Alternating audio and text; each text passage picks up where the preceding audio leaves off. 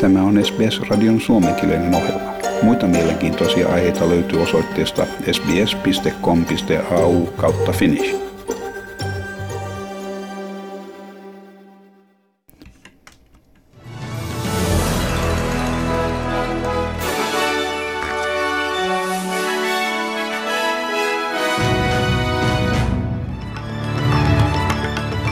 Presidentti Joe Biden sanoo Valkoisen talon edelleen valmistautuvan Venäjän Ukrainaan suunnatun hyökkäyksen varalta. Ja tuhansista ihmisistä eri puolilla Australiaa on tullut uusia kansalaisia Australian juhlistaessa tammikuun 26. päivää. Ja Melbourneessa kapteeni James Cook patsas joutui ilkivallan kohteeksi osana Australian päivän vastaista mielenosoitusta.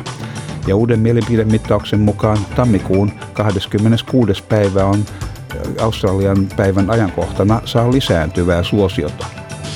Ja kuluttajavirasto, kuluttajasuojavirasto ACCCin johtaja on arvostellut yrittäjiä hätätilanteen hyväksikäytöstä myydessään nopeita antigeenitestipakkauksia kohtuuttomaan hintaan.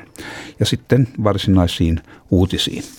Yhdysvaltain presidentti Joe Biden sanoo Valkoisen talon edelleen valmistautuvan Venäjän mahdolliseen Ukrainaan suunnatun hyökkäyksen varalta. Venäjä on koonnut arviolta 100 000 miehen joukkoja lähelle Ukrainan rajaa, minkä johdosta Yhdysvallat ja sen NATO-liittolaiset valmistautuvat mahdolliseen sotaan. Venäjä kieltää suunnittelevansa hyökkäystä. Presidentti Biden on varoittanut mahdollisista pakotteista sekä Venäjän vastaisista että myös Vladimir Putiniin kohdistetuista henkilökohtaisista pakotteista hyökkäyksen tapahtuessa. There will be enormous consequences if he were to go in and invade, as he could, the entire country, or a lot less than that as well, for Russia, not only in terms of economic consequences and political consequences, but it'll be enormous consequences worldwide. This would be the largest, if he were to move in with all those forces, would be the largest invasion since World War II. It would change the world. näin Yhdysvaltain presidentti äh, Joe Biden. Ukrainan presidentti Volodymyr äh, Zelensky on antanut televisiopuheen, missä hän kehottaa ihmisiä rauhallisuuteen diplomaattisten toimien jatkuessa. During the last 24 hours, the situation in eastern Ukraine has been under control. Yes, there is still shooting. Yes, there are still violations of the ceasefire. And the enemy troops haven't disappeared from the area near our borders. But the main thing is we have zero wounded and zero killed. Näin Ukraina, Ukrainan presidentti äh, Volodymyr äh, Zelensky äh, tulkin välityksellä. Ja tuhansista ihmisistä eri puolilla Australiaa on tullut uusia kansalaisia Australian juhlistaessa tammikuun 26. päivää. Tänään järjestettiin kansalaisuusseremonioita 400 eri paikkakunnalla ja 16 000 henkilöä yli 150 eri maasta vannoi kansalaisuusvalan. Australia Day Councilin puheenjohtaja Daniel Roche sanoi puheessaan, että kansakuntamme koostuu ihmisistä, jotka ovat saapuneet kaikkialta maailmasta hakiessaan parempaa tulevaisuutta itselleen ja jälkeläisilleen.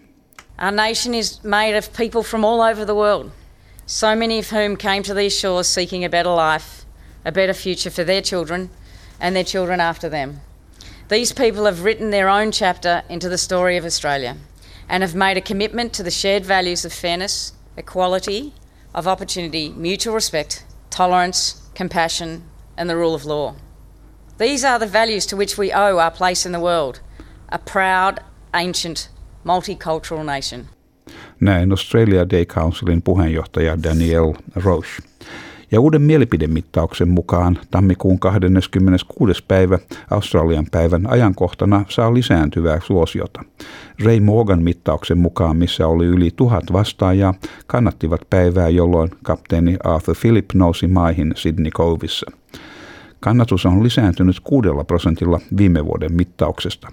35 prosenttia vastaajista vastustavat päivän valintaa sanoen, että päivää olisi kutsuttava vaikkapa hyökkäyspäiväksi – Mittauksesta ilmeni myös, että nuoremmat vastaajat kannattavat hyökkäyspäivä-nimitystä yli, yli 35-vuotiaiden suosiessa Australian päivä-nimitystä. Ja yksi Kamperassa sijaitsevan alkuväestön telttalähetystön perustajista sanoi, että sen olemassaolon olevan yhtä tärkeä tänään kuin se oli perustamispäivänään viisi vuosikymmentä sitten. Lähetystö on maailman pisimpään jatkuvasti toiminut alkuperäisväestön mielenilmaisu sen täyttäessä tänään keskiviikkona 50 vuotta. Telttalähetystön pystytti silloisen parlamenttirakennuksen nurmikolle neljä Sydney Redfernista kotoisin olevaa nuorukaista. Se koostui silloin yksinkertaisesti rantavarjosta ja tämmöisestä aurinkovarjosta ja muutamasta julisteesta. Viimeinen elossa oleva perustajajäsen Michael Anderson sanoi NITVn äh, haastattelussa, että hän ei koskaan tullut ajatelleeksi, että telttalähetystö vielä olisi paikoillaan – ja että se olisi edelleen tarpeellinen viisi vuosikymmentä myöhemmin. I say to people that the embassy is deafening in its silence. Yeah? But it's an eyesore for the oppressor. They don't like it. Yeah, because everybody's saying, why is it still there? And that's a question the Australian public needs to ask the parliament, ask the politicians. Why is there a need for that embassy? Siinä tenta-läheisystön perustajajäsen Michael Anderson. Ja Melbourneissa kapteeni James Cookie Pastsas on puhdistettu sen jouduttua ilkivallan kohteeksi osana Australian päivän vastaista mielenosoitusta. St. Kildan Katani Gardens puistossa sijaitseva muistomerkki töhrittiin punaisella maalilla ja sen juurelle jätettiin lentolehtisiä, missä ajetaan Australian päivän juhlallisuuksien peruuttamista. Patsas on viime vuosina joutunut mielenosoittajien ilkivallan kohteeksi ja viime vuonna sitä suojelivat turvamiehet. Poliisi selvittää tämän vuoden tekoa.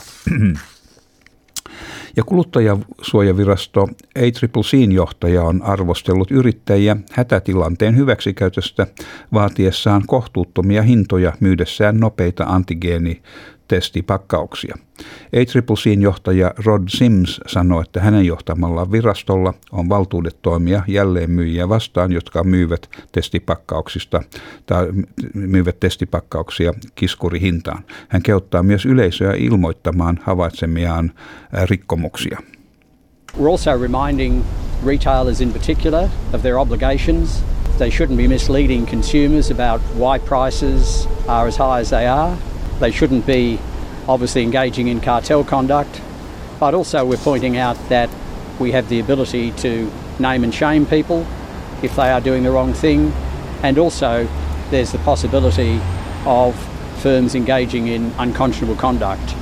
Uh, that can occur if there's excessive pricing in something like a pandemic, which is obviously what we've got here at the moment. Siinä ACCCin johtaja Rod Sims. Ja sitten säätiedotukseen ja valuuttakursseihin. Perthissä on luvassa huomenna enimmäkseen aurinkoinen päivä ja 33 astetta. Adelaidessa on luvassa kostea päivä ja myöskin sadekuuroja 31 astetta. Ja Melbourneessa on luvassa kostea päivä myöskin, sadekuuroja, mahdollista ukkostakin 34 astetta Melbourneessa. Ja Hobartissa on luvassa aamukuuroja, jotka päivän mittaan selkenevää ja 27 astetta. Ja Kamperassa on luvassa huomenna puolipilvinen päivä ja 29 astetta. Ja Wollongongissa on luvassa osittain pilvinen päivä myöskin ja 25 astetta. Luvassa puolipilvinen päivä ja 28 astetta.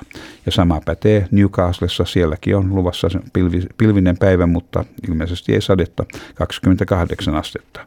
Ja vielä Brisbaneessa asti sama juttu, siellä osittain pilvistä ja 30 astetta. Mutta Townsvillessä on luvassa mahdollista ukkosta ja kovia sateita ja 29 astetta.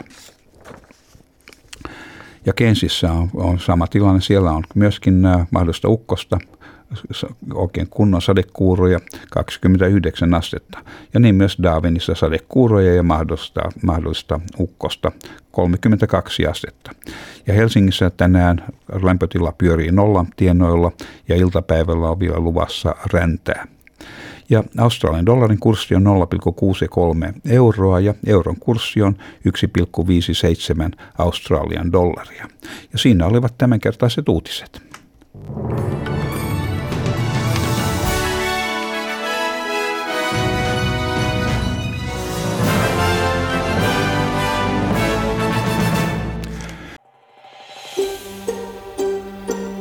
Haluatko kuunnella muita samankaltaisia aiheita? Kuuntele Apple, Google tai Spotify podcasteja tai muuta suosimaasi podcast-lähdettä.